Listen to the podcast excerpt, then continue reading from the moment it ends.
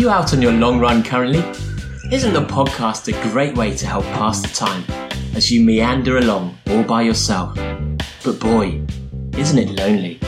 You're so far from home and already pretty tired. Have you no friends that wanted to join you for your run? Of course not, you absolute loser. Why don't you just sit down on the curb, have a big cry, and think about what you've become? They're bad, they're boys, and occasionally they talk about running. Yes, it's the Bad Boy Running Podcast with your hosts, Jody Raynsford and David Hellard. Come back. Baby, come back. Bye bye bye bye, but the bye bye bye bye. I must admit I was a clown to be messing around, but that doesn't mean that you have to leave town. Bye, bye, bye, bye. Hey! We're back so quickly back. as well. back to back. Back to back. Well, I mean, we we're, we're assuming that most, although strangely enough, well, welcome to podcast listeners. Uh, welcome to Bad Boy Running. We're assuming that you know who we are and you've listened to who we are already because you've just listened to part one of the Laz interview. But weirdly enough, a lot of the interviews we've done in the past, the second episode has had more listens than the first episode. I don't understand. Yeah, I don't understand think about that. The only thing I could assume is that when you listen to the second interview, you're guaranteed to not have as much of us talking because you miss all of our intro normally. Yeah, that's clever. Straight to the silk cut. Straight to the silk cut there. Yeah, that would make sense. But if you haven't listened to part one, we suggest you do because we have no idea at what point we're going to be cutting into the episode now because Nick, our lovely editor, is taking care of that.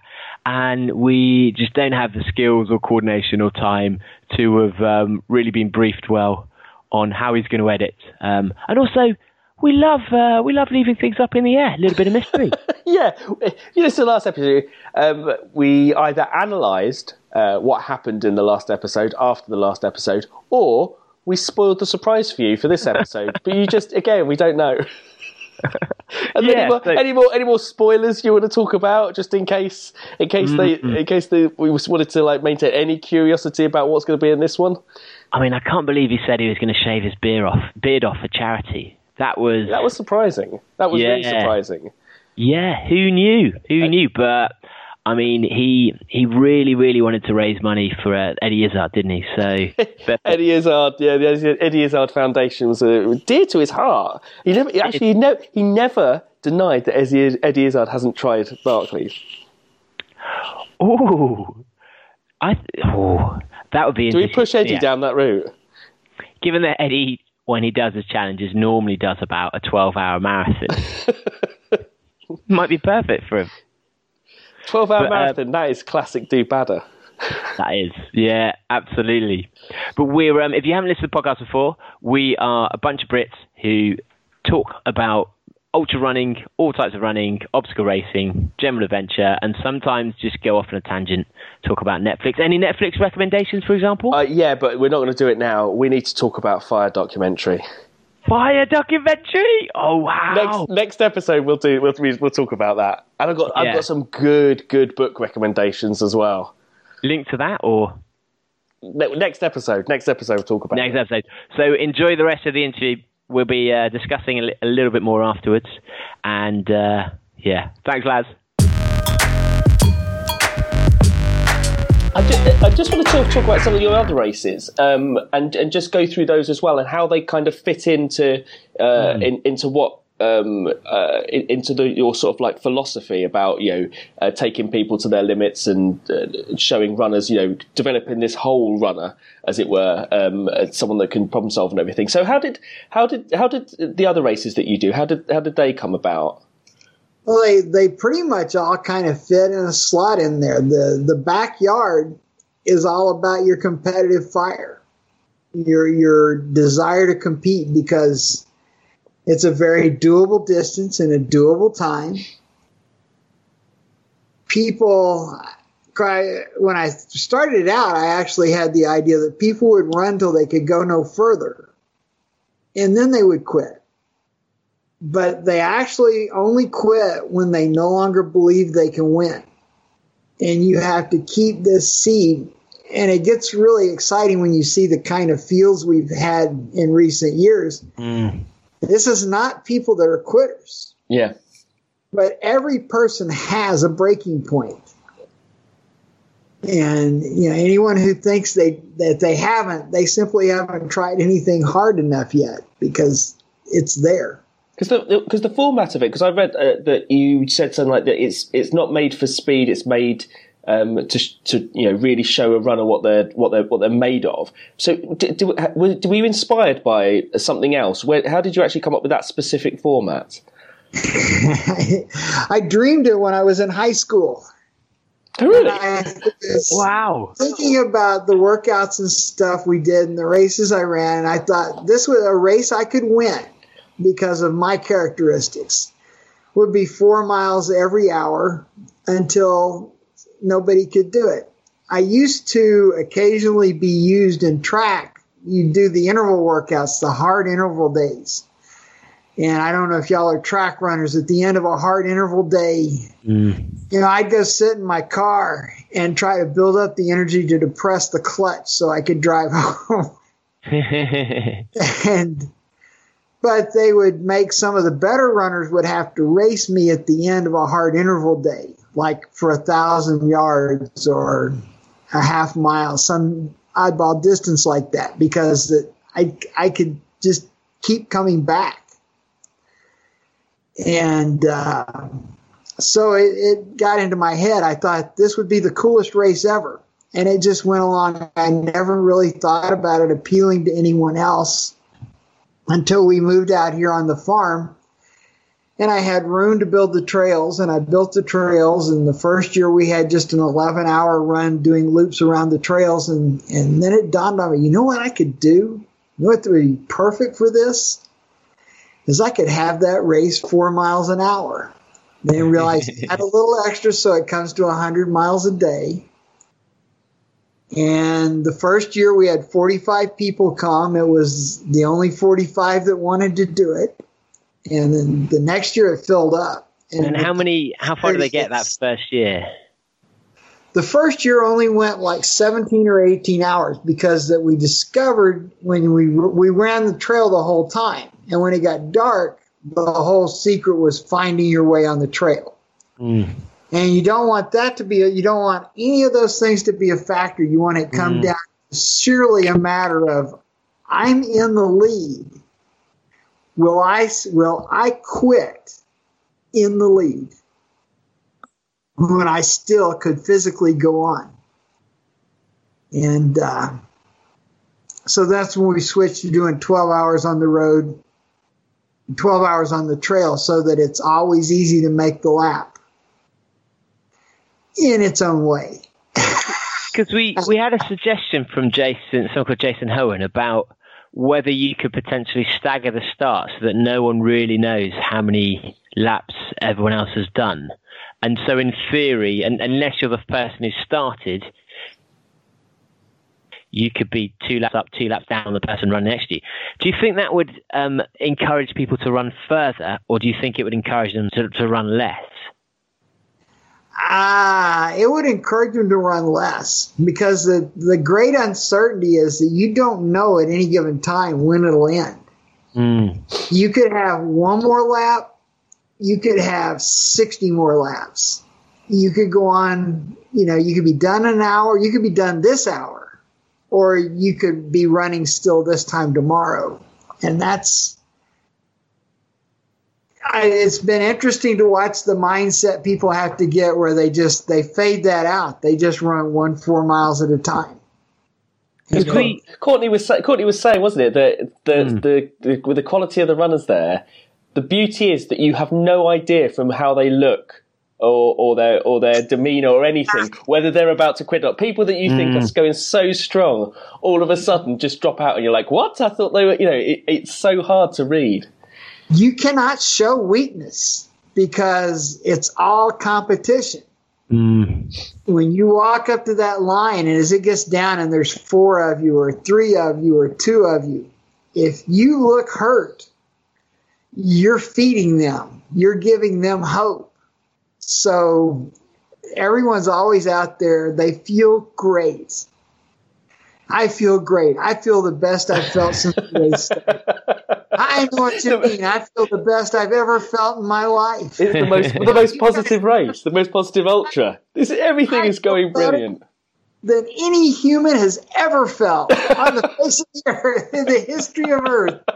You need to put a mole in there, someone who's just really, really depressed. The whole, like Jody, for Yeah. example, who's just down the would be- whole time on races. I'd do the reverse. I'd go into it looking completely depressed and as though I've got no hope. And I'd, I'd, I'd rely. I'd see. We'd do it like a reverse study and see whether that works. Uh, I mean, are people playing a lot of mind games out there? Do you, do you notice it? Like, do you pick up on it? Can you tell when they're being honest, when they're not? And are people using any tactics that you think, wow, didn't see that coming? you can't you can't tell it until in retrospect. It's when the guy comes in and he says, "I'm done." But wait, you've you've been doing great. They say, "No, I've been dying for hours." Do does it? Does a part of you just like celebrate inside? You- Yes, another one. it's just it's it is really fun to watch. And It's- are you it's staying awake the whole time? No, I I have my routine. I sound the whistles a minute apart, count down, you know, give them the 30 second warning, then count down 10 seconds, ring the bell, and watch them off. And then I go and I have a series of things that I check on or do. I go do my uh, hourly update because apparently people enjoy that. Although when you're out there, you don't know if anyone's reading them or not. We were watching it. We were supporting Courtney through that.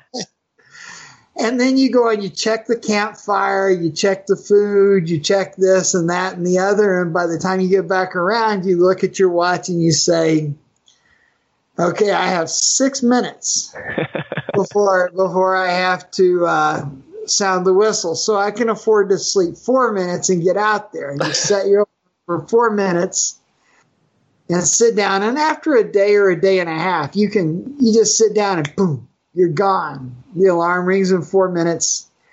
I think I added it up this year. I ended up accumulating like 26 minutes of sleep during the race. So he's in a worse state then? And you say, "Oh, how long have I got to sleep?" Oh, fuck, zero. I just have you- to go right back out. What what you've done here? Because like you've created, like you've got a race here. You've got the Barkley Marathons, which is almost the antithesis of a spectator sport. It like impossible as, as a spectator. We probably saw more of it in a Netflix documentary than you would if you were stood there, stood there doing it. Yeah. Whereas then And you if, create. it, if they had almost no film on the course in the documentary. It's like Alfred Hitchcock. They did it with your imagination. That's it. You never see the monster. That's the thing. Um, uh, but then you've created one where essentially it it is a spectator sport. That the, you, you you have that ability to to actually see all of this this going on as well. What was Ah, it's uh, the backyards have exploded. You know they have them all over the world now. In Well, there's like, one this weekend, isn't there, in the Middle East? Yeah, Dubai. And do you Yeah. think because the the heat out there could completely change the race because each lap will be dramatically different. I mean, they I I, I think winter's not so bad, but even so, do you- do you think this is the cool time of year? So. uh, For people that are locally acclimated, this is probably the best time of year to do it. And and do you think it will be be similar to the one in your backyard in how people approach it and how, how it actually is to experience it? Or do you think the fact it's sand that it's not got really that the feel of being in someone's backyard and the culture of all the people who've done it before, do you think that will change it quite a lot? I think they all come out to be uh, because I've read like they've had some in, had one in England for the last few years and reading about them in different places. It, it kind of is going to come out to the same mentality. What has surprised me about it in, in Sweden, there's like 30 of those damn things. They're- but they're usually popular, popular as a participation event. because you go as far as you can go. Mm. And that's true. We had a lot of people who ran it that weren't competitive here until we just got overwhelmed with the number of competitive runners we've got. Mm. And you go as far as you can go. And you have like a husband and wife that are vastly different in their abilities. They run in the same race. They can run part of it and talk with each other. There's no on a certain lap, so all the runners can talk. If you saw the area at the finish, we on either side of the finish line there's a row of chairs Yeah. because all your tents and your larger setups have to be away so that all the competitors have the opportunity to set up between loops one one or two steps from the starting corral. And they'll all they're all sitting there and they're all talking and doing stuff and and it's just this huge festive atmosphere and then you blow the whistles and ring the bell and everyone's gone and all those chairs are sitting there empty. And You see, I think I'd set up a massage zone. and then by one they all come back and the party picks up. So how how far do you think people can get? What what do you think the maximum someone will one day be able to get to in this type of race? I think that you're going to hit the limit in the 80s, or in the, somewhere in 80 or 85 hours. Because from my own experience, staying up just to see how long you can not sleep and function, that around 85 hours I started, you know, hallucinating out of my mind where that I wouldn't be was no longer functional to do anything. So do you think they're going to outlast you one year? well, not because I can get in those two or three minutes of sleep and I'm not having to run. I don't hurt. Because what we we had a couple after the Courtney interview, which was uh, probably out a couple of weeks ago by the time this comes out. But um, one of the things we're wondering is whether for some people it might actually be easier for them to run 100 miles within 24 hours using this format than if they go out and have to try and pace themselves. 'Cause it's going to force on them some restraint, which they probably wouldn't have. I mean, have you have you had people who have achieved their first 100 mile at your race having failed elsewhere? I have people who, matter of fact, Babak Raskafard, who won a couple of years ago. That was the first time he ever broke 24 hours for 100. Wow. And he went on to win it. Huh? And he went on to win it. Yeah, he had the winning the winning strategy. The winning strategy is not a secret. It's really easy. You keep stepping into that starting corral until you're the only one. That's it all comes it all melts down to that. And you see different people who succeed. Some of the really fast runners, it's mentally difficult because they get out there and bury everyone Mm. and then It means cruise nothing. home on that. And and mentally that's how they're built. And this having everyone is still with you after one hour, after four hours, after ten hours, after two days, they're all still with you. And do you think you could have a speed hiker winning this? They the one in England, either England or Ireland last year was won by a guy who didn't run. Wow. Yeah. I mean, if if I was against someone doing that, that would piss me off so See, the much. thing is, I, I just keep thinking about how you how how that would affect you if you were doing it. Because I, That would just- I normally do the mind games. I'm the person who's playing tricks on everyone else, who's thought it through, who's laying these little Easter eggs. We could we But- should race each other because I could hike that. Yeah, I mean, I just don't know because I don't know who'd do who'd do better. It'd be fantastic. You versus Lee. You versus Lee. There, That would be. there are some surprising people that, that are just back middle of the pack runners, Mm. and, and because that they're just not fast.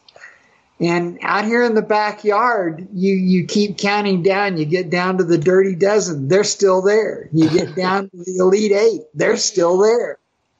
Yeah, and and the good. I think what I love about the format is it, it does actually change what it means to be a good athlete suited to this because things like fat adaptation become potentially very important, and um, the ability to to even move it slowly as a natural pace is probably beneficial towards the end of it. But then also someone who's very aware of mindfulness that can. I remember Courtney was saying that she she just struggled to be able to tune out, so she couldn't sleep at all because she was just too wired. And the ability to be able to quickly turn off. That there must be some people out there who can sleep for four minutes each lap because I, you're certainly quick enough to be able to do that. Johan comes in. He has his chair. He has a blanket spread across it and his bag of food and his bag of drinks. And he sits down, and if he needs food or drinks, he gets it. If he doesn't, he sits down, flips that blanket across himself, and boom, he's gone. And he sleeps until the whistles and then gets up and goes back. And do some people sleep through the whistle? Like, is, is that has that happened where they've intended It to get up? happened. And it's it only happens if someone goes in a tent. If you're there in the chairs, it can't happen because someone will get will see you. Oh, so the, the fellow But, competitors yeah, will actually wake you up. The last few, and the guy just he ran. He came in and he thought I can sleep ten minutes. He went in his tent. No one knew where it was. There was only four that year at that time, and only three came out. And you're saying, "Oh man, where's whatever his name was?" He was Where is probably he? lost for 30 hours as well. So every we we ring the bell and they all go off, and it wasn't two or three minutes later. He he comes to the starting line and he says, "I just missed it, didn't I?" oh, that'd be killer. He was he was heartbroken, man, because he thought he was going to win. Yeah, He's well, he wouldn't have been there if he didn't still believe he could win. yeah. And um, so we've heard a rumor that one year during the road section there was a, a clown that was kind of set up just to scare the crap out of people. The question from Derek Tinnin is: Was that you who'd put that there? I don't know these people. They some of them say they saw a clown, but there's other people that didn't see a clown. I think uh, they're maybe trying to freak out the other runners. But that'd be great, just running around with someone, and as soon as they turn their back, you put on a face mask and you carry on as if nothing's changed. You just keep on messing with their head and like, what are you on about? No, no, no, no, just normal. You, you're going crazy, mate. Are you better hallucinating? Yeah, it's, it's. Things like that really could have an impact. But I haven't seen the clown. so So it was Sandra. there's persistent rumors from year to year, but I you know, and you just don't know with this crowd because that they're just not mentally right. yeah, and actually, the we've been talking to um, last week. James Paul was talking about hallucinating, where he was in China and he hallucinated entire frozen lake with boats and docks, where he was climbing over boats and it, it didn't exist. So, I mean, the power of the mind is ridiculous when it gets to that level of size. child's play.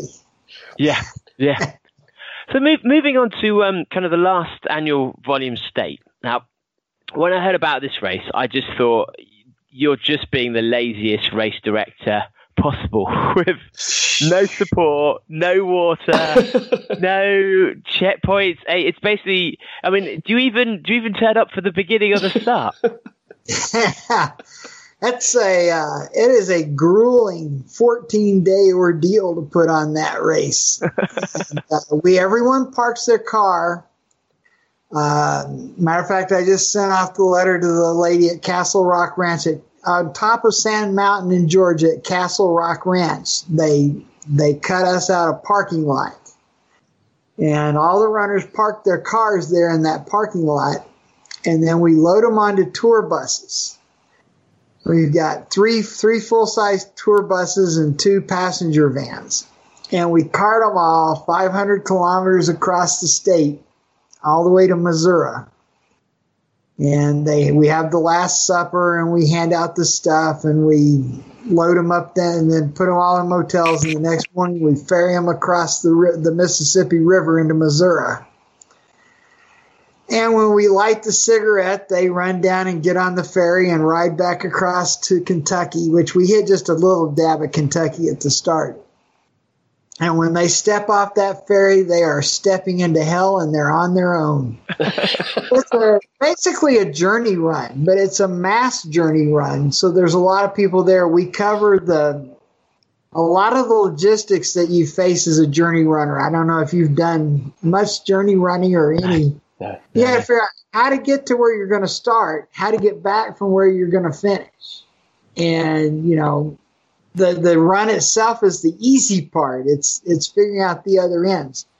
So we have all that taken care of. They have a ba- and then a bailout. You need a bailout on a journey run because things can go horribly wrong Mm. and uh, you can get hurt or so they have a bailout they can call and someone will eventually come get them but we've been doing it so long it's all through rural tennessee through little bitty towns and, countryside and the people along the route have totally embraced the Volstaters. The little cities have what they call welcome centers because they've never heard of an aid station and they all have a canopy and chairs and maybe some shade to sleep in. Some of them actually open up a city building where that the runners could go in and sleep in the air conditioning and have a shower or a toilet. People will go out and put at the out at the end of their yard out by the road there'll just be a cooler. And they'll put a little sign on it that says Vol State Runners and it'll have might have food or drinks, stuff on ice in there. They treat the runners like conquering heroes, and it uh, they have one uh, like the convenience store in Hampton, which used to be. It comes at the end of a long desolate stretch, and it's at the beginning of a long desolate stretch. And if you pass through there in the night when it wasn't open, then that was your one chance to get something. Now the people that, that run the store will get up at three in the morning and go over and open the store and cook stuff for Volstaters that are passing. Oh wow. See what I love about. Oh, go ahead, Laz. It's just, but that one is about persistence. It is extremely high. It's extremely difficult. You don't have much to rely on. As you get further along, the road angel stuff thins out because the field is thinned out. Mm. So you, you, you still hit those little oases here and there. But there's long periods, it's going to hurt. You're, you're going to be a lot of the, you know, there's going to be a number of the days that go over 100 degrees with real high humidity. But the time limit is soft. If you don't quit, you'll finish Mm. and but people will will hit the ultimate pits of despair. There are some really low lows guaranteed. Well, I, I think the fact that people are so isolated because you're not, you know, a lot of races at the end of the night, you'll be camping with other people, or there will be support crews, or and this is something where from the moment you start, you're not guaranteed to speak to a single other person until you finish. Really, We've had the funny the funny sight is that you go along and you have people who think they'll say, "Well, I was all by myself for 4 days." Hmm. Well, no, there was someone about 4 miles behind you and someone hmm. about 3 miles ahead of you that whole 4 days. You never saw them. but they were there. Well, I mean, Rhonda Marie, who's um, as you as you know, only only has I think eight percent vision, who who completed it. She was saying that uh, one of the issues was not that she was by herself, but the fact that there were animals like coyotes and various other dangerous animals that you know, as as a you know. Um, Someone who's fully full full vision, I would be nervous about a pack of coyotes. But someone who can't necessarily see them or respond to them the same way. I mean, it sounds frightening. I you know I've never been afraid of coyotes.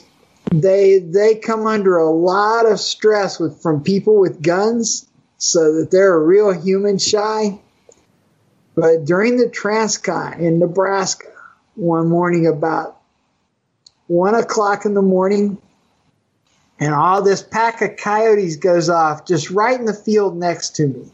I couldn't see them because it was night and I couldn't see what was there, but I they I could tell they were right there. So I walk and I say, ah, you know, it's coyotes. I'm not afraid of coyotes because it, they're under a lot of pressure from people with guns. They're not going to mess with me. And I walk along and I'm shining my light because I did turn my light on, and I see a coyote cross the road in front of me. It's impossible not to picture in your mind that they're surrounding me. and I'm in the middle of nowhere. There's not a person within. Are they pack animals then in general? Yeah, they run in packs. Oh, I think especially with Game of Thrones, when you see the, the wolves all hunting together, that would be my first assumption that they'd be acting like that. so, um, what, what I love about the about the and the Vol- Volta Vol State is that for me at the moment in, in ultra running, there seems to be so much shift towards um, results and people claiming themselves to be doing fantastic, and that's caused more and more people who are cheating essentially and who are taking shortcuts. It'd be incredibly easy to, to slightly break the rules, and you know you you really don't do anything to try and stop that because of the nature of the people who, are entering. They just wouldn't want to finish this without doing it properly. Now, it would cheat yourself. I mean, there's there's a handful of world class runners. I think we got one that's going to make a run at the course record this year, which keeps inching down closer and closer to three days, which is really fast. And those mm. for the conditions and the and the terrain and everything else. Mm. But you know, a lot of them, by the time you finish, the winner has gone home, spent a week at work.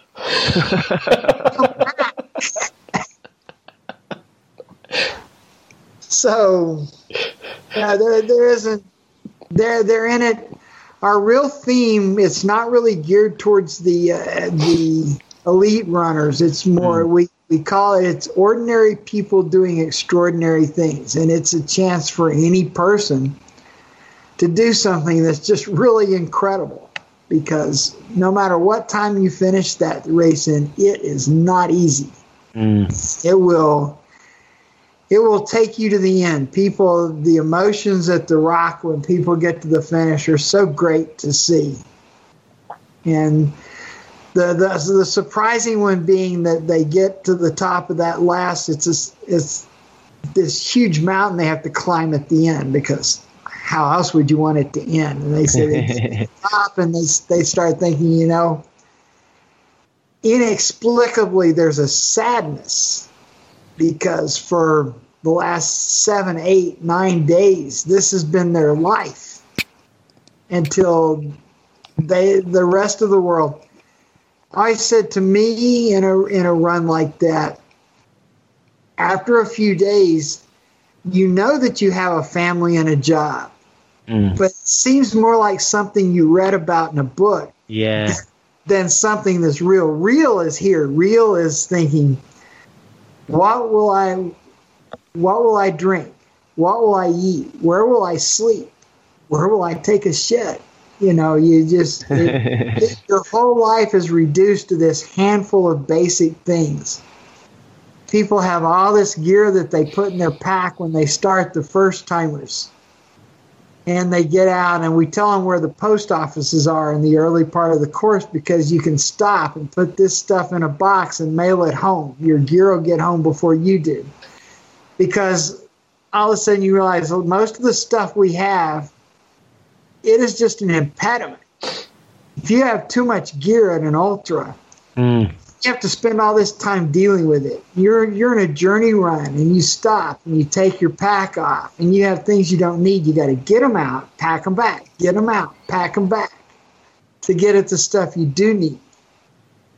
And you just Or even carrying a kilogram for 14 days is is a huge amount in, in energy, and how much difference it would make to not have that kilogram.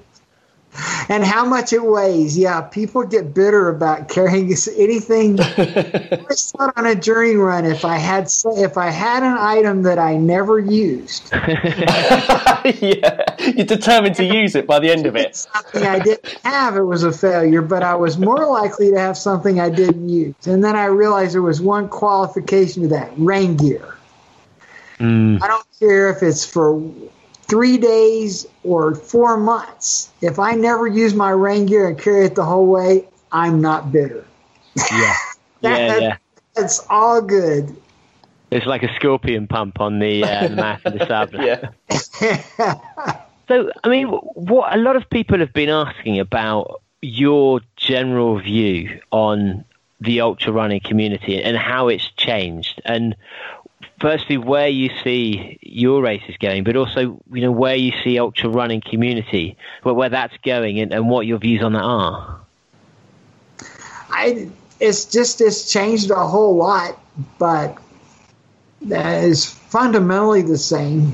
I think when I when I started, you didn't see a lot of fancy gear, mm. and people were really pretty much geared towards training for everything. But I don't think it's because people never that it's not an inherent part of people that you sit down and say, well, you know, one extra hour a day, or maybe I can buy this shoe or buy this pack or buy this water bottle that's gonna, uh, or especially something I can eat or drink that's gonna make me better. It always has an appeal. Um, like I had said earlier, when I started, everyone was everyone was really good. If you were if you were only average, you could you had to hang on at the very back. No one ran that kind of distance unless they were seriously good. Mm. And I think it, that it's got a lot to offer to everybody that, that gets into it. But at the same time, I think you you I like to get away from the love and puppy stuff to a certain extent. Everybody's not a winner. Everybody didn't win. Everybody didn't do their best. Just because you made it to the end doesn't mean that you that you got something out of it. You get something out of working for it and trying hard and, and doing your best. I know that um, you know people talk about uh, what's you know best performance you've ever seen, and you think immediately something like Traci Falbo and her American record in the 48 hours at Alaska. That was most one of the most astonishing events. I mean, she went down to where that she just collapsed at the end because everything was used up. But there's also Renee Holcomb who did 10 hours at um, at uh, the Kentucky Derby, the Run Under the Stars.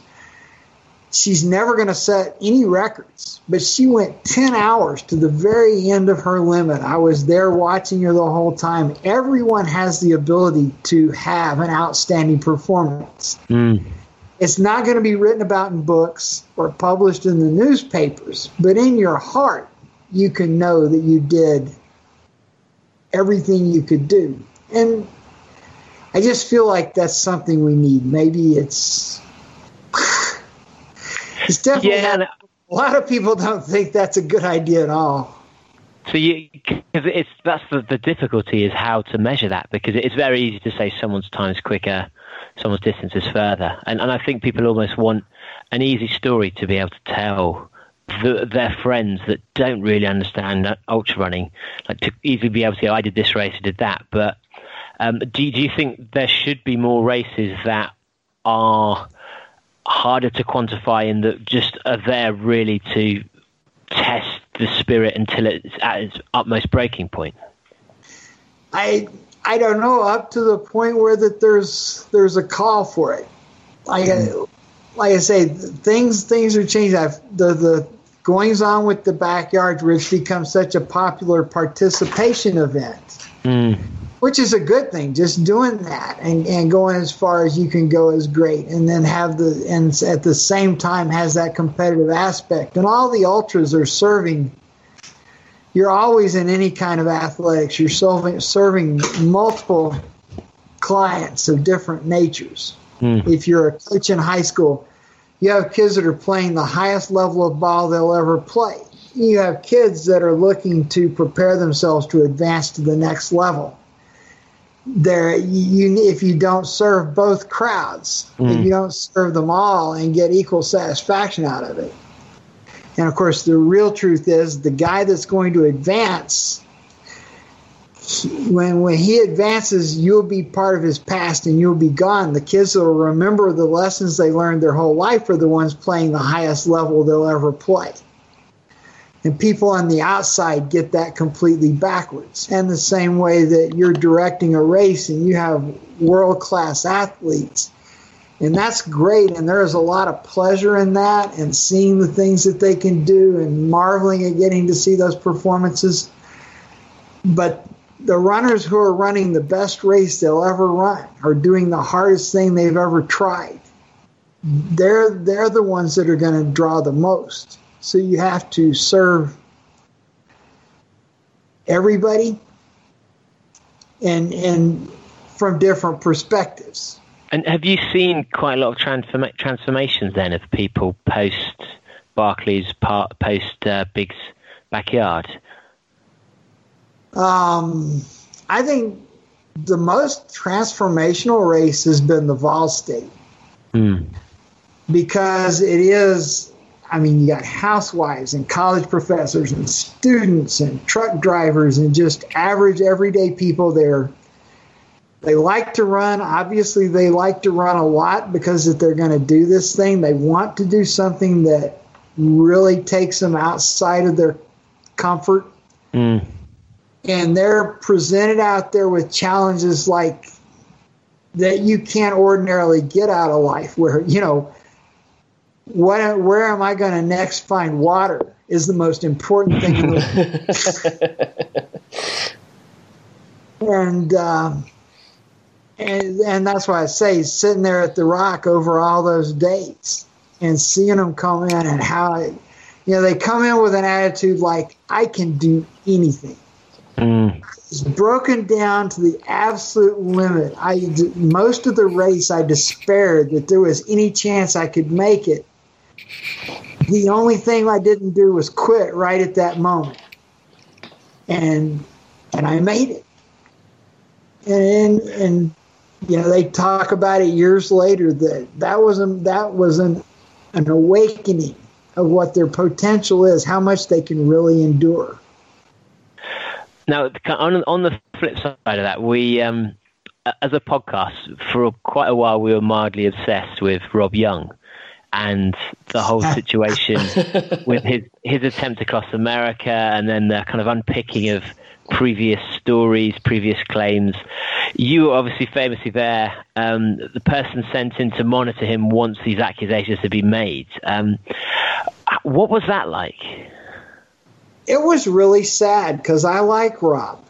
He is a uh, he's a really nice guy, very personable, very uh, concerned over the welfare of others. I mean, we had to arrange where we parked to make it too inconvenient for him to come over and and check to see if we needed anything because we didn't want him to mess up his effort. You know, the um, just a second here. I've got a dog in the kitchen. Big dog, get out there. you know better than that.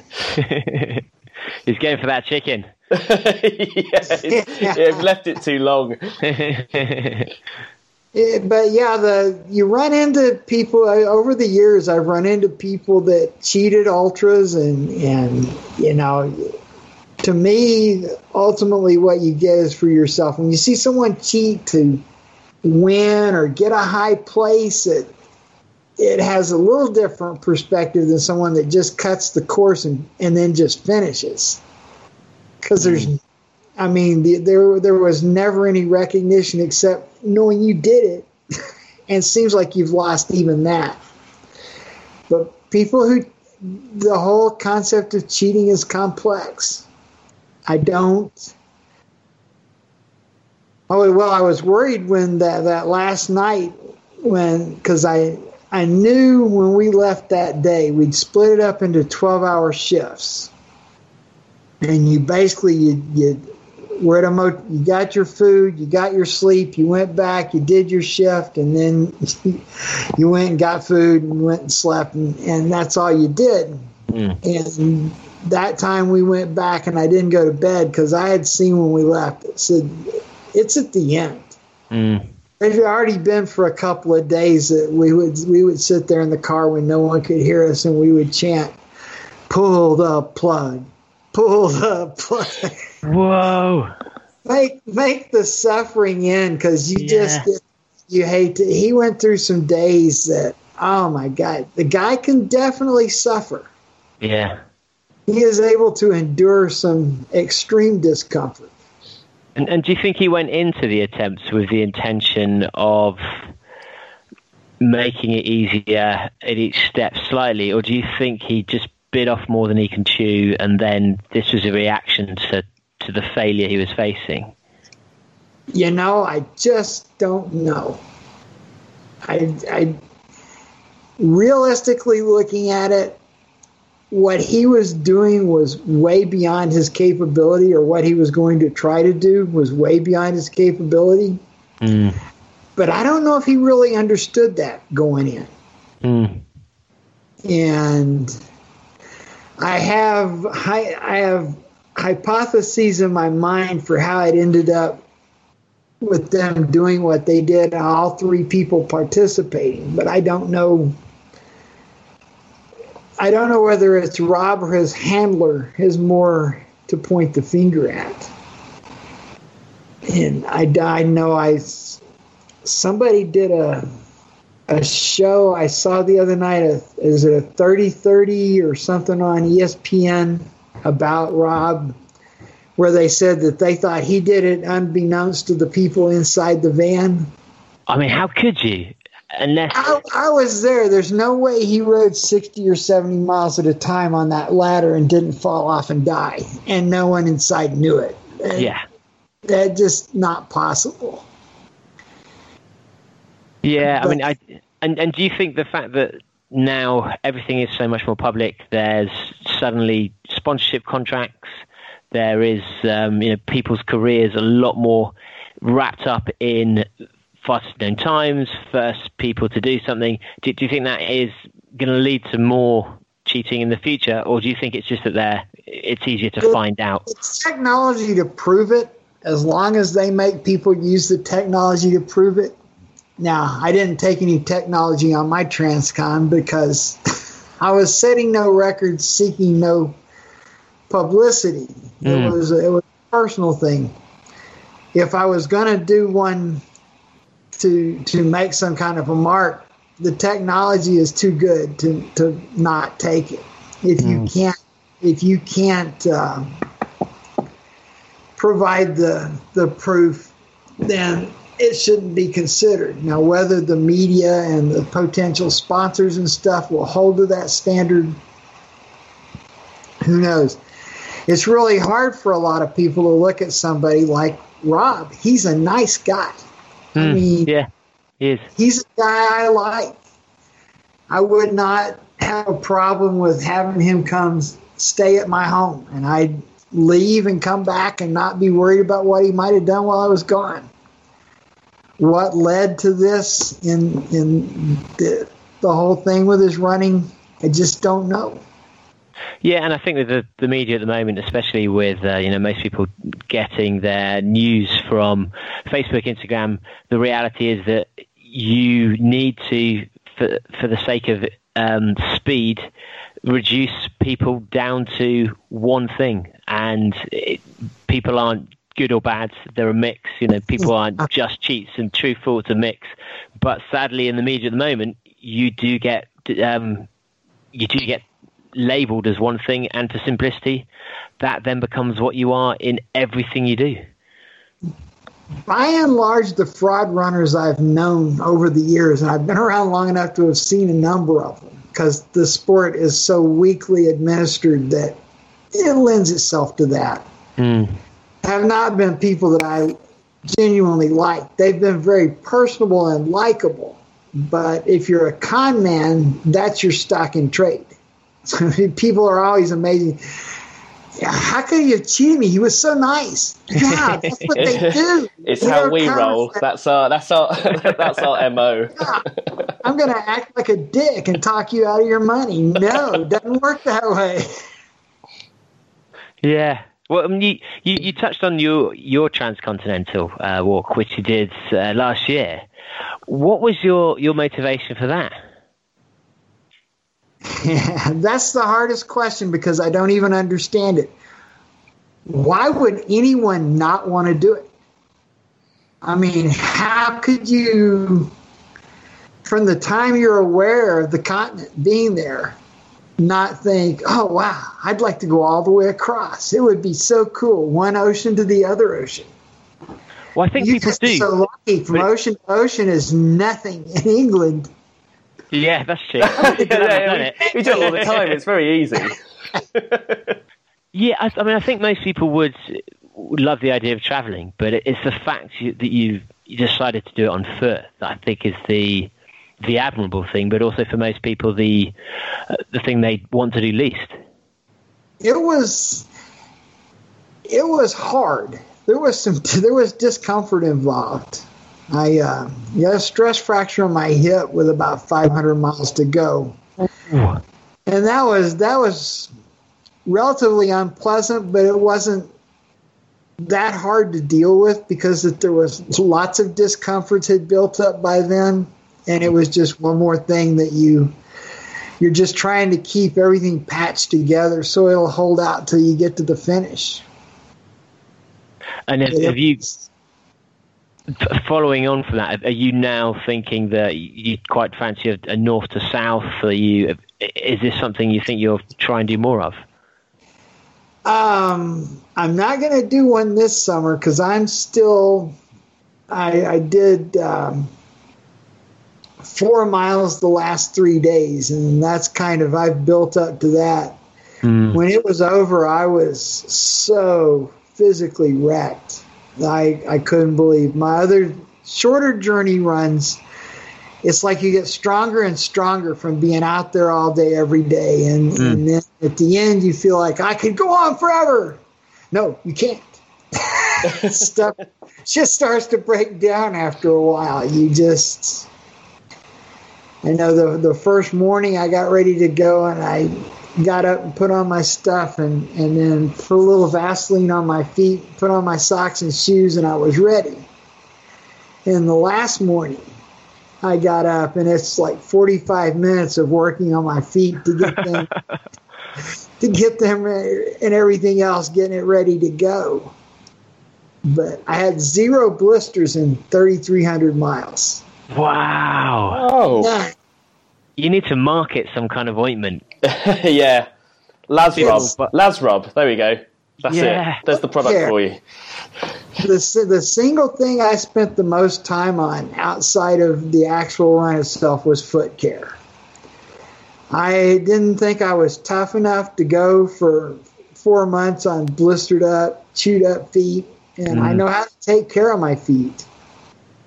Obviously, so I I attended to them every morning before I went out. My feet were ready for the day, and then there were so many days of rain. When it rained and they were wet all day it was really hard because that's Yeah. tough on the skin. So I, sometimes i had to do treat them at night to get them you know help them get over the day's abuse so that i could tape them up the next morning and go again Did you did you stop in for any pedicures?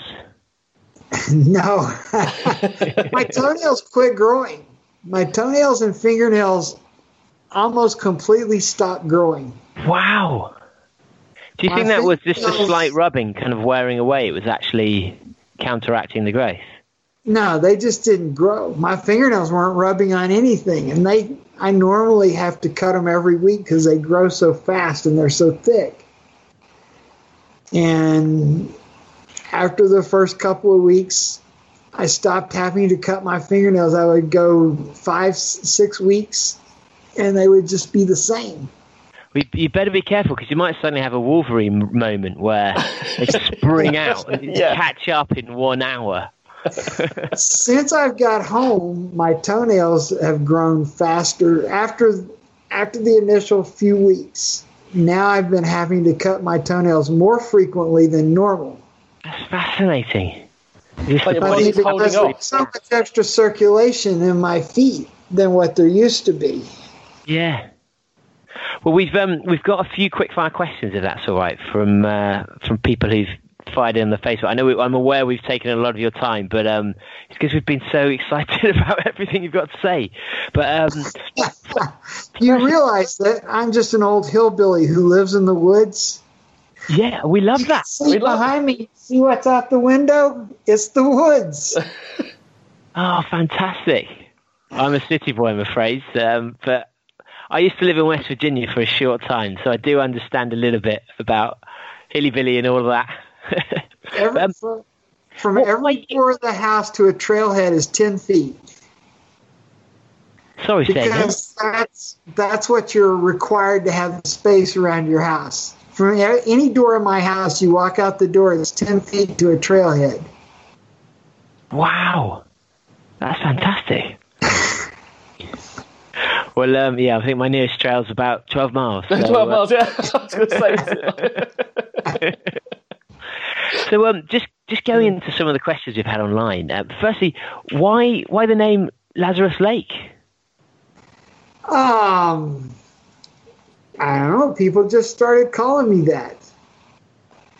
Probably, probably because when I got my first personal email, you know, email came along and you had one at work, and it was your name and your job title, or your job title, or your name, and then it came where the you were communi- there was enough emailing going on that you wanted to communicate with people personally, so you get a personal email. And Hmm. and got on Hotmail and I'm filling the thing out. I get to my name, I type my name in, and I thought, wait a minute, this is the fucking internet. It just goes. I don't know where it goes. It goes out into space. Anyone could anyone could be pulling that out of the air. So so I shouldn't put my name on there. I should put a different name on there. And that way, if people are getting an email from me that know me, they'll know it's from me. And if people get are, are snatching that email that don't know me, they won't know who it's from. So I just put Lazarus Lake. So if things are slightly different, we could have been talking to Big Boy 92 right yeah, now. I say sexy boy 69 or something. More thought than that at all until there came a day. Of course, you email more and more and more and send out emails all the time. And then I go to, I think it was actually at the Barkley, and I realized people are calling me Laz. and I think they actually think that's my name.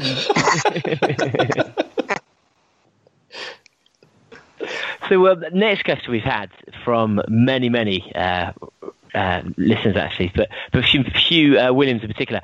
What races have you thought of the idea for but haven't put into practice, and, and are there any that you're going to be doing in the near future? I cannot add any more races to the array of races I have now. It's uh, it's like full time work all the time, all year round. But I just I have lots of strange things in my head. and It's usually better for the world if I keep them closed up. But they have a tendency to slip out. I think you should at least write them down and hand them to your protege in a sealed envelope, just ah. so at some point, you know, if if if uh, we suddenly have the time or the resources or the world needs saving with with new races, we can open up. Emergency. find out what's Open open the envelope only in emergencies. That's Yeah, it. yeah. Uh, So, um, question from Anne Holmes: Have you ever considered giving up smoking? And if so, how would you start the race? Well, I'm not a quitter. I start things, I finish them. What brand, what, not. what brand of cigarette is it that you smoke? Uh, camel filters. Camel filters. That seems like it would be a runner's a runner's cigarette. Absolutely. Yeah, I could not have made the Transcon without cigarettes, and Dr. Pepper. those, those were the You're going for very. A very unusual sponsorship deal with that one, but but one one that's very in line with what we kind of look for. I- in, in America, they won't let the cigarette sponsor you. Probably the Coke company could, the soda company could. But what I did is I would ordinarily smoke a, a camel every four hours.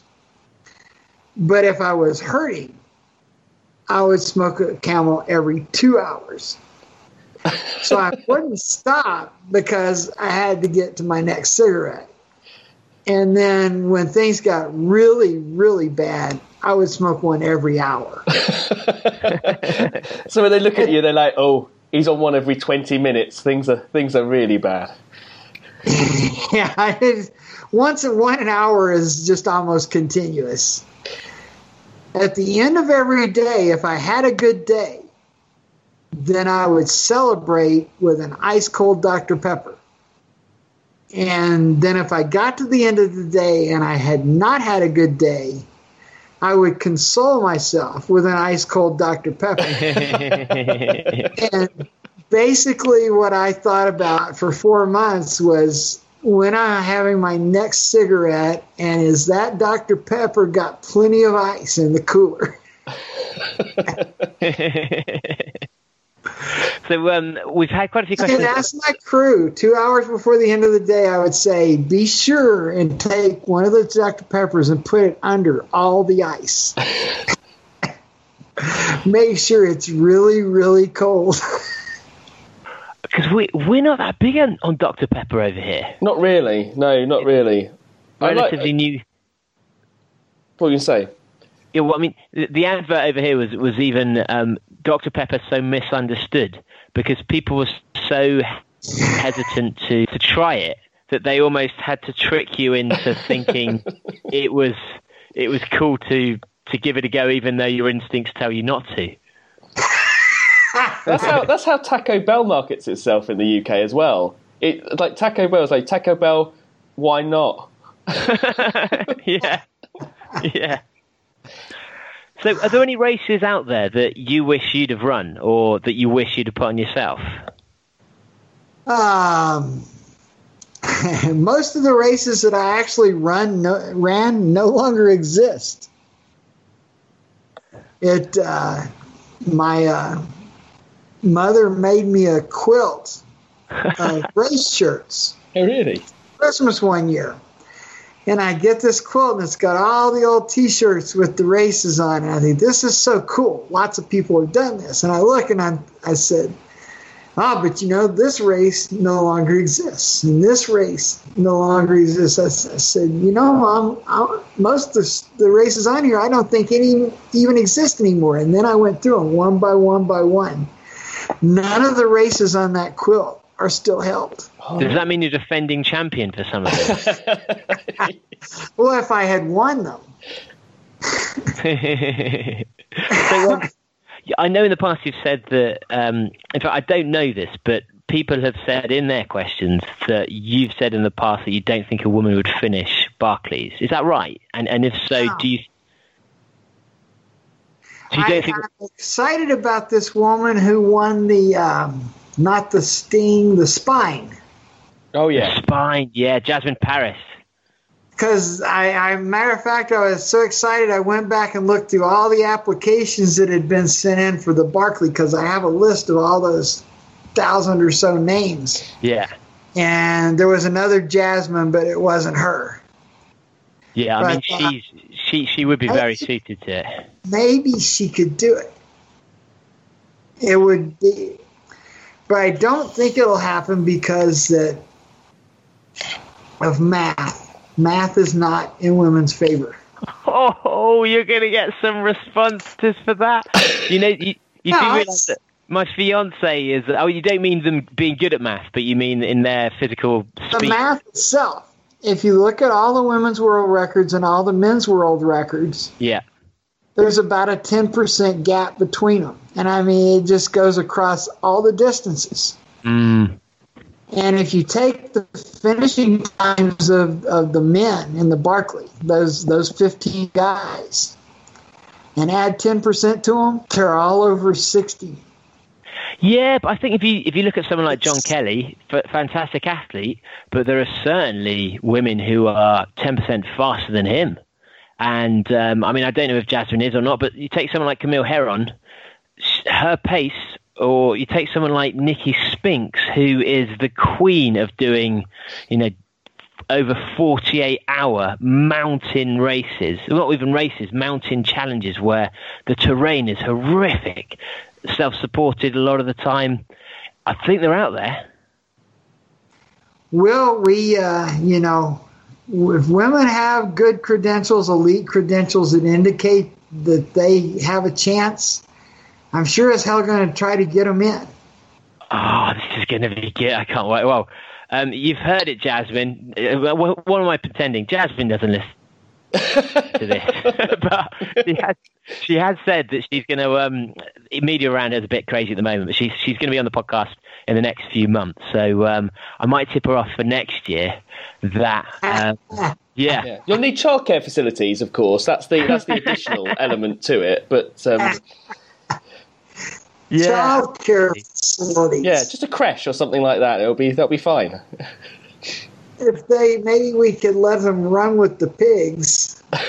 I mean, what what is actually quite interesting about what you said, um, you know, with the that ten percent, while there are there are certainly faster women than uh, than the finishers of Barkleys. Uh, almost you need to have someone who isn't the very fastest because, as you're saying, that is- they're going to be the person with the number one T-shirt on. Yeah, you need like someone. who- Camille, Camille, I think wouldn't be the right type of person for, for that Yeah. type of race, Ah. would it? Camille, Camille would be a real contender to get the number one. We'd let her in. oh, she'd I mean, do it as well. Yeah. It's Love it. possible because she's so talented. Go. What was exciting about You almost the- need to have. Oh, go ahead, go ahead, love.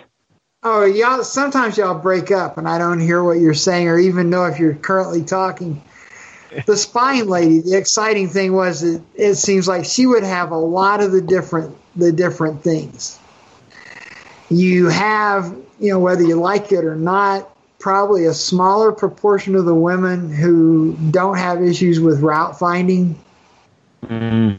or more more more of the women that would have potential they just say ah yeah i would never find the route well whether that's inherent or not i don't know but when someone starts out from the standpoint that i get lost on the way to the mailbox Mm. that, yeah they're, they're not gonna you really need more someone that says uh, my map skills are not what they should be but i bet i could brush up on it.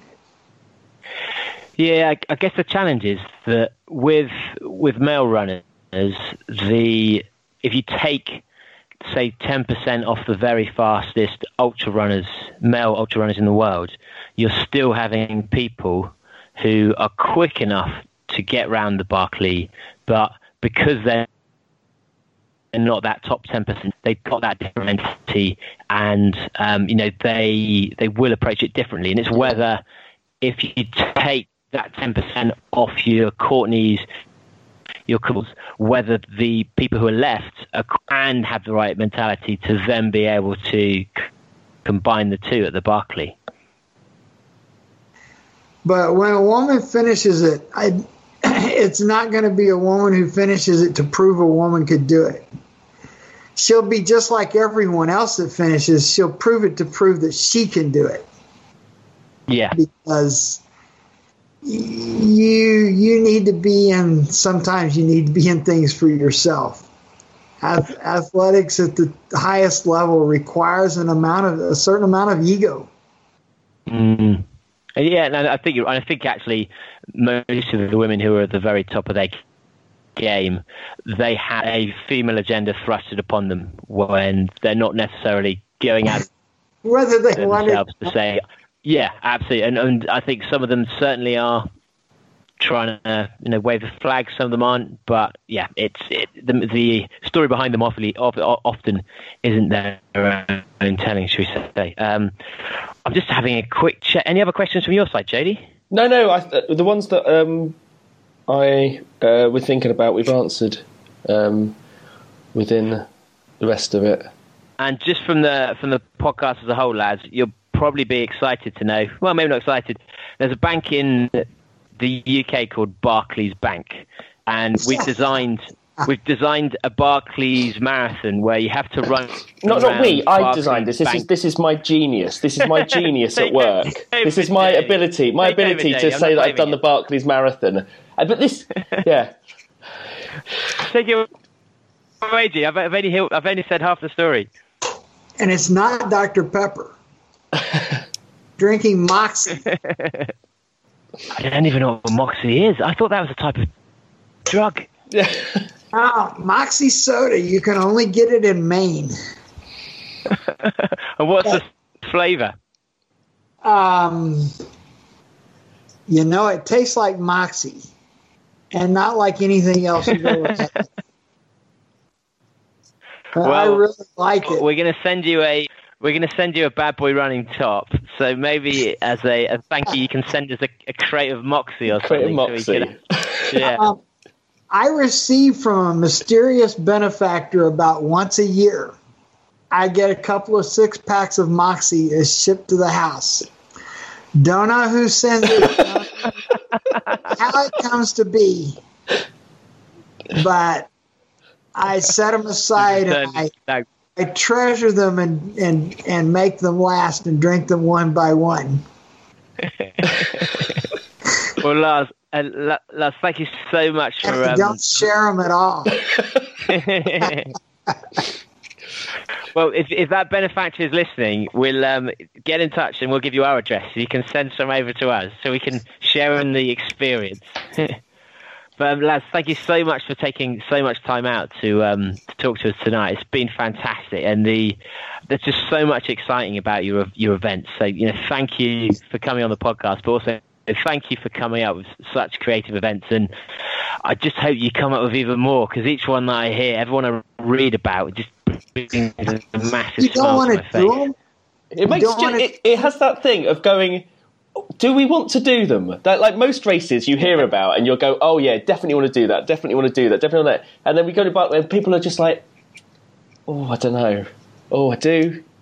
It's like you do, but Yeah, I'm- I I definitely like to do the the Barkley Junior. I I wouldn't mind the the uh, the backyard. The Um, backyard is a great time. The, but the Barkley, the thing about the Barkley is afterwards, you go to any race and you get out there where the everyone is saying this is total hell. This is unnecessary bullshit, and you, you'll say, "I know it seems reasonable to me." I'm just limbering up. This Yeah, is my exactly. stretching. I, I think I think the, the, the issue with Barkley is though it, it seems to grip people, doesn't it? There, there is like some people go and they'll do you know they'll fail miserably and they're happy with that. They're happy mm. with what they've seen and what they've got out of it, and they know they've pushed it. And then other people, it grips them, and you know, like they do it like three years, four years, five, and so it's it, it's just deciding on that. It really does. It I think it's coming up with that whole idea. Is this is where you will test the limits of of what you're capable of, which I think is the re- just the really exciting because I think there's so few mm. races. Like as you as you go through, you know, as you go through like doing ultras and the more experience you go, you it opens up more races you could do, and, and then distance is the issue, you know, and things like that, and you see yourself doing them. But we're st- But every Like- every race has a training plan, Yeah, doesn't it? absolutely Doesn't matter which race you go to, there's a training plan somewhere, and that, that's why the, I I don't go into a race unless I'm fully prepared, unless I've trained to perfection to absolutely have my most perfect performance, and I just don't think I could do that with Barkley or could sacrifice my life to the extent that I'd need to to even stand a chance of getting anywhere close to what I'd want to do. It's just too much. I like I like the idea that no preparation is better. I think that's something that appeals to me. That appeals to me massively. You you take that into every race day. You just assume. Well, maybe this time I'll find out that that is the right the right is a, this is a perfect race. Day, I didn't realise. I, I, I think the idea might be because I um, uh, in one of the episodes we talked about me doing Brighton Marathon with 45 minutes. I think doing Barkley with 36 hours notice. I think it's would also be a, a, a great idea as well. yeah. Yeah, we're just going to sort the flights out, which will probably be like 48 hour flights. But, um, well, thank you so much, uh, Laz, for coming on. If, if you ever need anything from our community, if you're ever considering putting on any races that you need help with in the UK, in Europe, any way in which we can repay the thanks, um, if there's any weird drink that we have that you'd like us to send you, that you can't explain the flavour of and you've, you've never thought you'd want, we'll send it out. So um, thank you so much. And if people want to kind of get in touch, if they want to follow this year's race, if they want to uh, you know, hear from you in the future, what's the best way for them to do that? To get in touch with me? Or just to, you know, what if, if, if, if do you have a blog or anything where you, you put your, your public persona out there, or is there, is there anything that we can help you with by promoting a particular website? Oh, I don't know. I write I write stories on a Lazarus Lake Facebook page. I don't use it for anything personal. I just write stories in it because there's all this stuff in my head. I have to get it out. Perfect. And uh, I have six books on Amazon. If you like the stuff you read that I write, five of them are about dogs and one's about basketball. And is that under Lazarus Lake as well? Under Lazarus Lake. Perfect. Uh, well, um, what you should do, you should. Uh, Tons you, of people love my books. well, you could. Uh, you can. You can buy them to put out on the course, and that way, You, what you, Making what you money need to both do, ends. What you need to do is say you have to read all of the books in order to understand how to enter, and then all of a sudden, you're, you're, you're all these sales. I should, put it, I should have put it inside the books in a code, shouldn't I? Absolutely. That would have been You know- the smart thing to do. you don't have to. Just say you have. That'll be enough.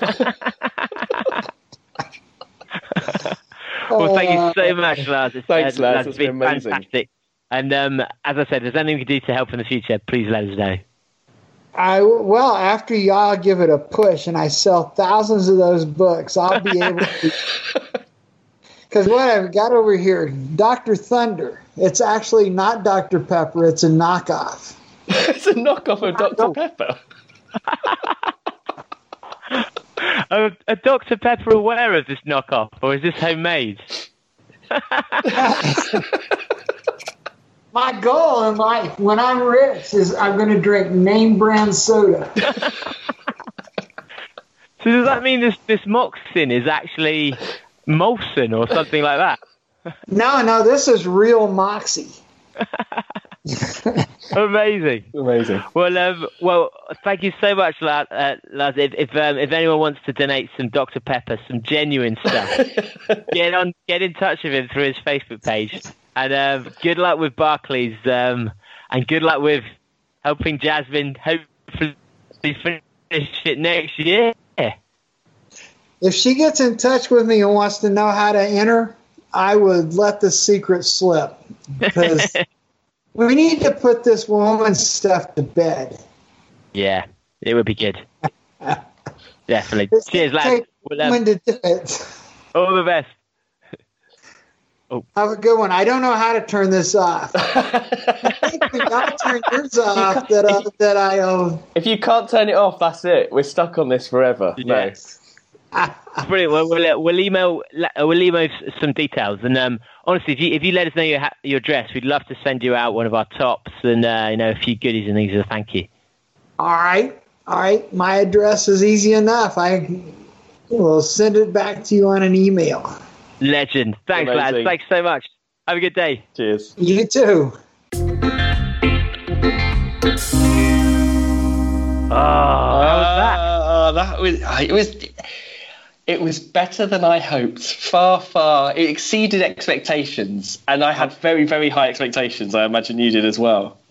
Yeah, yeah, completely. Because um, although I, I, I watched the documentary since we've recorded this again, not a different documentary, because I, I'd forgotten how eloquent he was, and just how he's he's just a very clever person, isn't he? He's also very passionate, and uh, it's weird. The, the, the media almost want to portray Barkleys and him as this.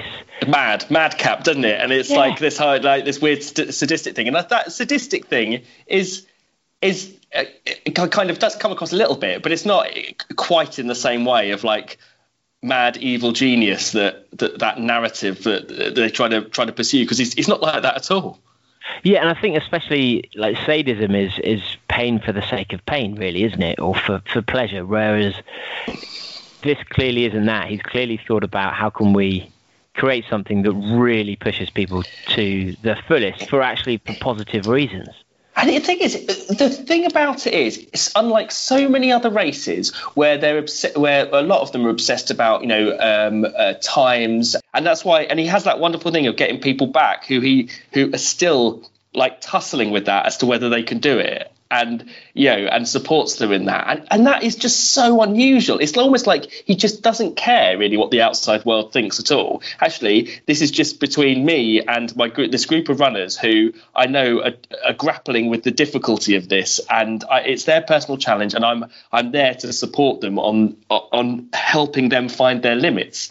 It's it, it's so completely different from how so many other races work, um, how so many other races, and I think that's why it has that special place. You you don't quite get your finger on um, until you hear Laz talk about it in that way.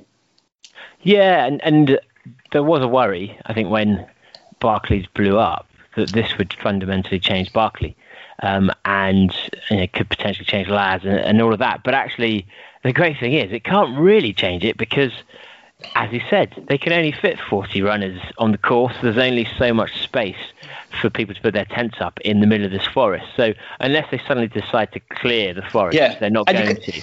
It can't it can't get more media coverage because it's uncoverable as it is. yeah, the Netflix doc, like I said, there's barely any footage of it uh, for anything. So it, it it's it's almost like the per, it's the race that will never. I mean, I imagine it gets massively oversubscribed, but you you know he, he he's obviously dealing with that by just making it a little bit harder to get in. Um, yeah, and I'd, I'd imagine as well with the numbers of people applying, there's probably not that many who get through the, the filters, but also he, I imagine, will have 30, 40, 50, 60% on that list that he already knows. He, he wants to be there. He Yeah. knows them. He either has heard about them as like, actually, I'd like to see how they do, or is someone returning, or someone with a reputation, or someone who's a friend of a friend. And, and so there is this obviously very convoluted process, which in many ways is, is probably pointless for most people applying because why why are you going to get in when it's so limited and he already knows you know, hundreds of people who it's it's clear that it's such a a personal achievement that he's he's after and he's going to want that for people he knows Yeah, absolutely, absolutely. I quite like it. I quite like it. It's almost it's like it's exclusive, but not being like that wanky exclusiveness. Hmm. It's exclusive for just the right reasons. Yeah, yeah, and absolutely, and then it would be easy for him to try and well, he, he could charge ten dollars instead of Whoa, that sort of increase is insane. yeah, and it's it's quite rare actually to see. I can't think of many events where it's truly capped, and as it's increased, it hasn't had a knock-on effect somewhere along the line. I mean, the London I think- Marathon. London Marathon has got to be a perfect example of how that that price should be much much higher than it is. yeah, that's true actually. Yeah, I mean, London's what sixty quid. So it's sixty quid now. Oh, I mean, I don't know because I've partly because I get it as a pacer, so I haven't paid for for uh, years. But um, I think Good for Age is still not Good for Age. Championship start is still thirty something pounds because that's the UK Championships. It's essentially you're signing up for a Yeah. race where you're representing your club in the England Championships, the UK Championships, rather than signing up for a marathon because you you know it's a an experience um, as such. Yeah, that's true. Actually, they haven't upped their price. Um, I mean, they've they've commercialised in many other ways, but actually, they're very conscious of not trying to get too many people on the course because it, it will kill the race. You know, you can't. It, you don't really want to have a marathon where people can't achieve PBs or Yeah. can't actually run because of bottlenecks. And so, you know, they've they've done a lot to to change that. Partly because they also want to have a fast race so that people can potentially break the world record. But um, yeah.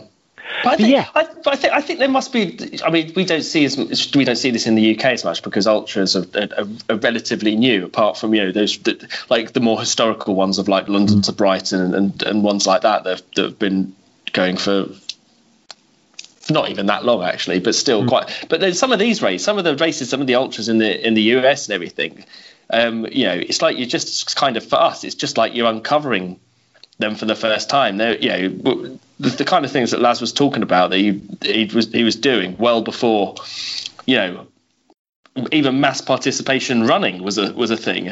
Uh, it's kind of insane. Yeah, and, and if you look on people's Instagram accounts, what's quite funny is it's I find it quite odd because well, I guess Instagram does make you one dimensional, and you, you like I'm a runner and that's all I do, or I like food and that's all I do, or people feel that they've actually got to almost commit to one thing as their personality. yeah. but but the number of people on there who put their 5k, 10k, half marathon, marathon times, or how many they've run, and like, uh, Laz's view that he was he was almost stopped running because his 119 and a half was was just embarrassingly slow at the back. Whereas I'm sure if you went and you looked for a hashtag of half marathon times on there, that would be in the top five percent, three percent. I'd have thought maybe higher. Um, yeah, and yet, it's almost imagine imagine if you uh, if you loved like back in the if you're back in the seventies and you loved running but you were shit. It must have been the worst time for you because Yeah. because no you wouldn't even have there wouldn't be people there cheering you on. You'd just be an embarrassment to your club, an embarrassment to everything. It must have just been awful. And they especially is that the uh, the older lot always tell us how we're all soft and we just need to get our head down, knuckle down, and train hard. So I can't imagine they had a huge amount of sympathy for people who weren't who weren't running like one ten half marathon. Amazing. Did you fancy Barkleys then? Barkley, I, I always call it Barkleys. I know it's Barkley marathons, but um, did it take your fancy? Is it more appealing, less appealing now? I I've never had a desire to run it, um, but there's some element of curiosity I have about it. I I just I find it so difficult to comprehend how. Well, the thing is, it's just it's just shrouded in mystery. I, I, I don't. I just don't know. I just it, it's it's like it's impossible to make a call on it. I don't know. I don't know that terrain. I don't even the even what you find out through the um, through watching the documentary, uh, it's just it's not enough to really to to make a call on it. But I suppose it's it's only really been in. I've known for a long time that it, it was known as it, but it's only really since the the Netflix documentary you you saw it like that that it was it's really become uh, something that I've been actively conscious about, like like most people. Um, and it's one of those things you kind of process. But then I think about when I started running, and I used to think, oh God, London to Brighton, 58 miles. That's like, that's so far. I don't think I'm ever going to be able to run that far. Hmm. And thinking that was like a serious thing, and then you know, and also thinking you know about like Spartathlon, thinking like 100, and- what's it called, 130 miles or whatever it was hmm. for for Sparta. That's insane. I'm not, I'm never ever going to be able to run that kind of distance. And now, like you look at those and you're like, yeah, they're doable. They really are doable. Well, Spartathlon, obviously, maybe not at the moment with the with the cutoffs because it's strict, but this you know you look at this and you're like this is this is like kind of insane but you know maybe a few more years processing it uh i don't know. I part of me wants to try just for the sake for just for the sake of experience. Um but then i you know is that is that the right thing to go into it with? But then he, sure. he does have the marathon now, doesn't he? He's got the is it the 50k option or the the the, the marathon equivalent, where it is very similar in terrain and approach, except when you get to 20 miles, you've got the choice of finishing or doing the extra, um, however long it is. I can't remember the, the numbers, but there is that option now of doing a taster.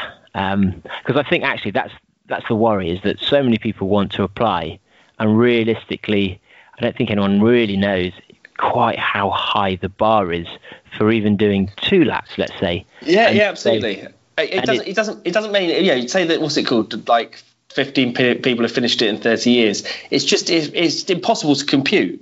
You just. Hmm. You just. You have no. You have no real indication. That's insane. But also, what I what I'd struggle with, and you know, someone like Gary, um, is it Gary Cantrell? Sorry, Americans, we don't know your runners as well. I think he's even Canadian, but um, is you really you've got to train. Gary is Laz. Gary Cantrell's Laz. Gary Cantrell, that's right. Um, No, no, that is Laz. oh no, what am I on about? Oh, You Nick, mean Gary? Nick. You mean you mean Robbins? Gary Robbins? Gary Who do you mean? Robbins.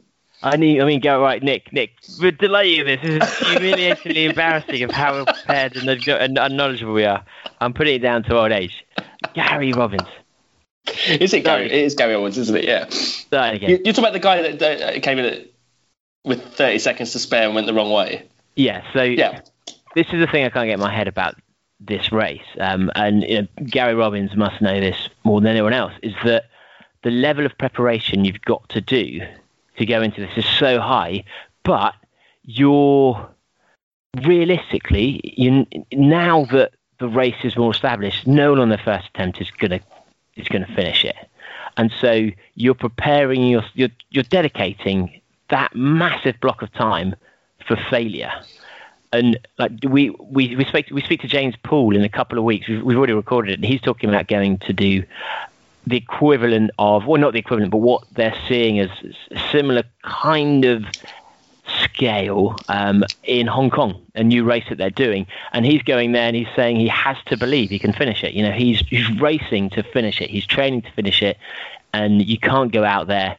There's, there's a, the equivalent of the uh, like two thirds where you oh no, you can finish it without doing it in 60 hours and he's going there purely with the intention of doing it within the 60 hours because you need that mentality. With Barkley, you can't do that because no one could, in their right mind could expect to finish it on their first attempt.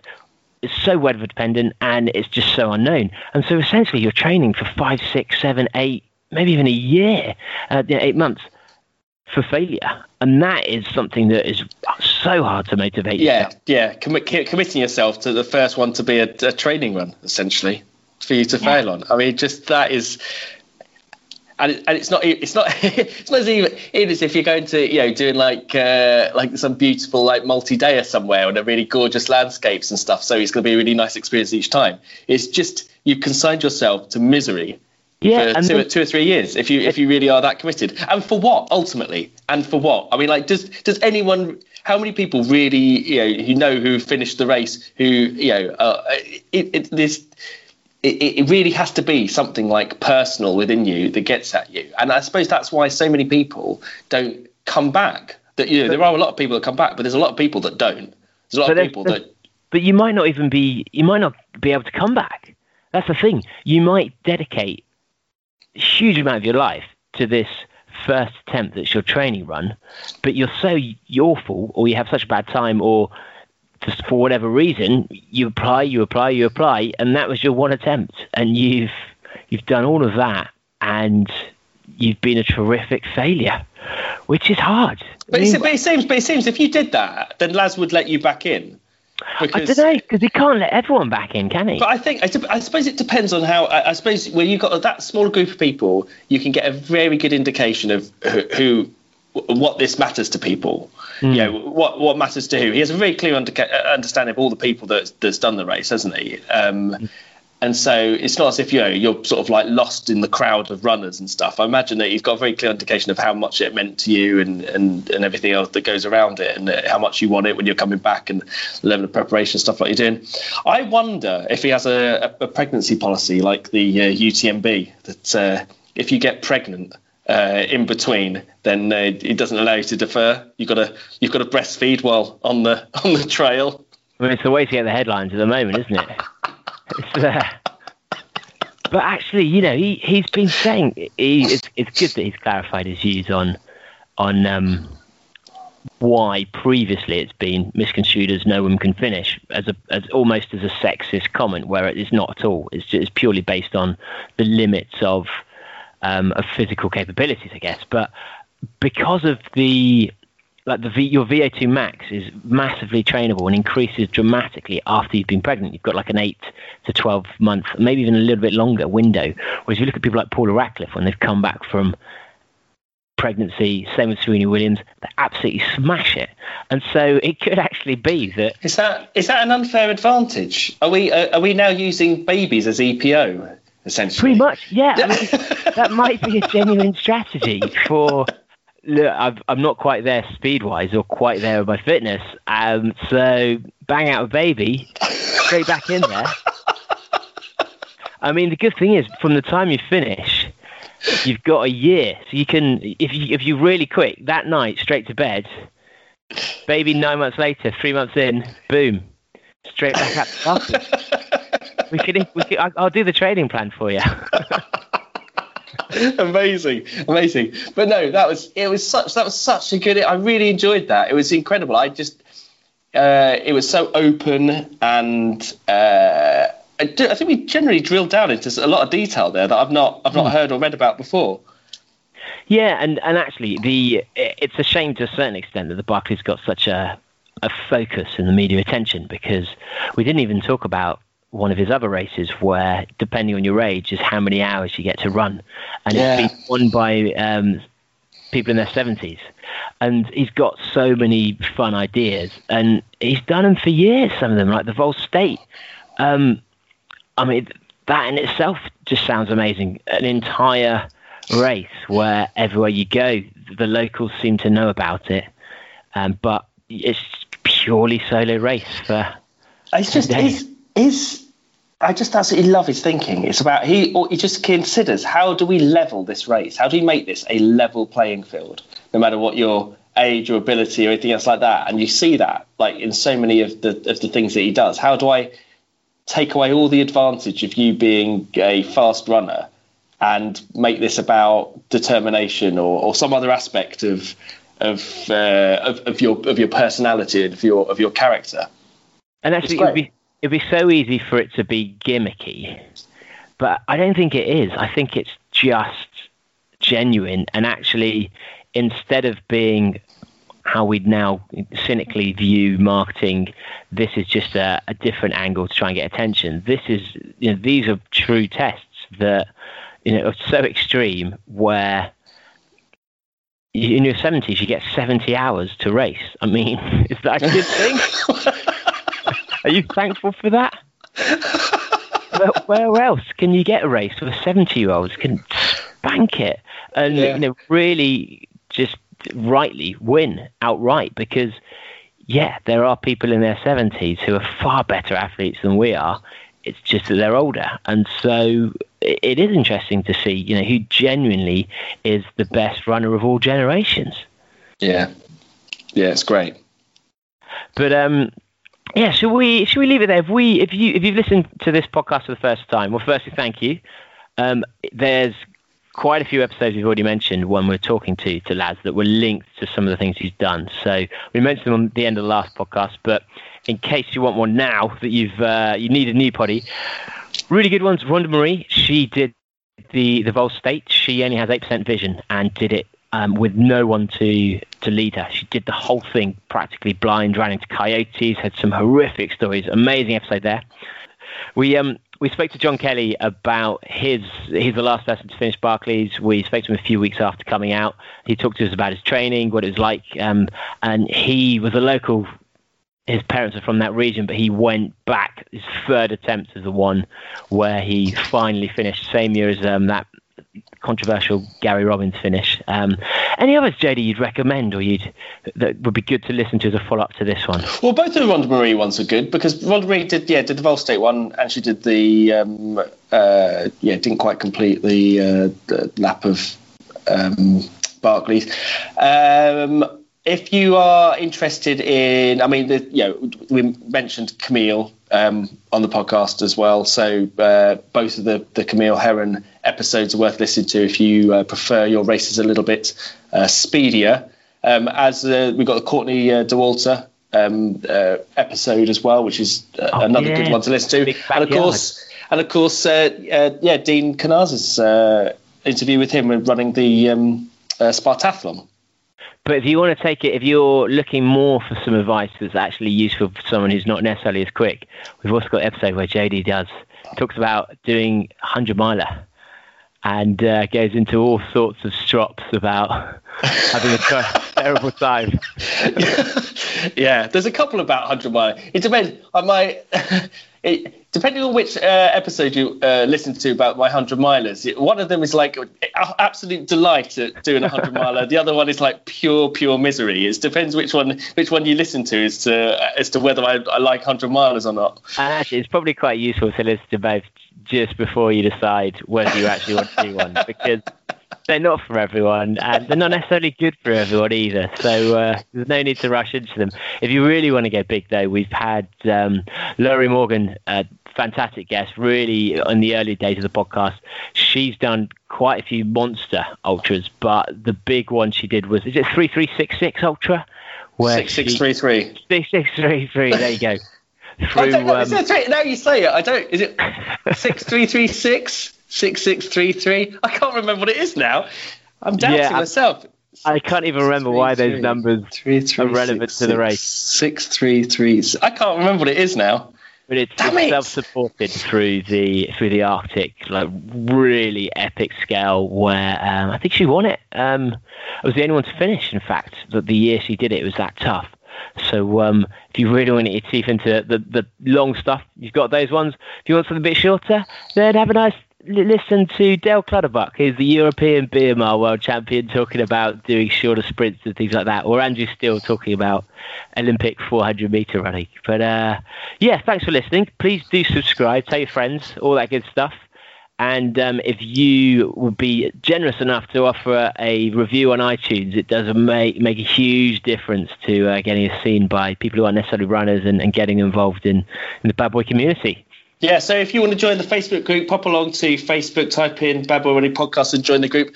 Um, please be aware that the humour in there is dark. Really It is. dark. It is. It's It like is. It's, like it's very. British and very dark. It's like it's as dark as my soul. indeed, indeed. But um, thank you so much for listening. We'll be back next week, I believe, with a interview with Ali Bailey, our own Ali Bailey, um, co-host who has done three of the most ridiculously epic adventures over the last four months. She's uh, come to actually give us the full detail on um, on what happened in Panama and uh, Namibia. So uh, yeah, we'll see you then. See you later, man. Bye bye bye bye bye bye bye bye bye bye. Baby, come back. With the bye bye bye bye, with the bye bye bye bye. I must admit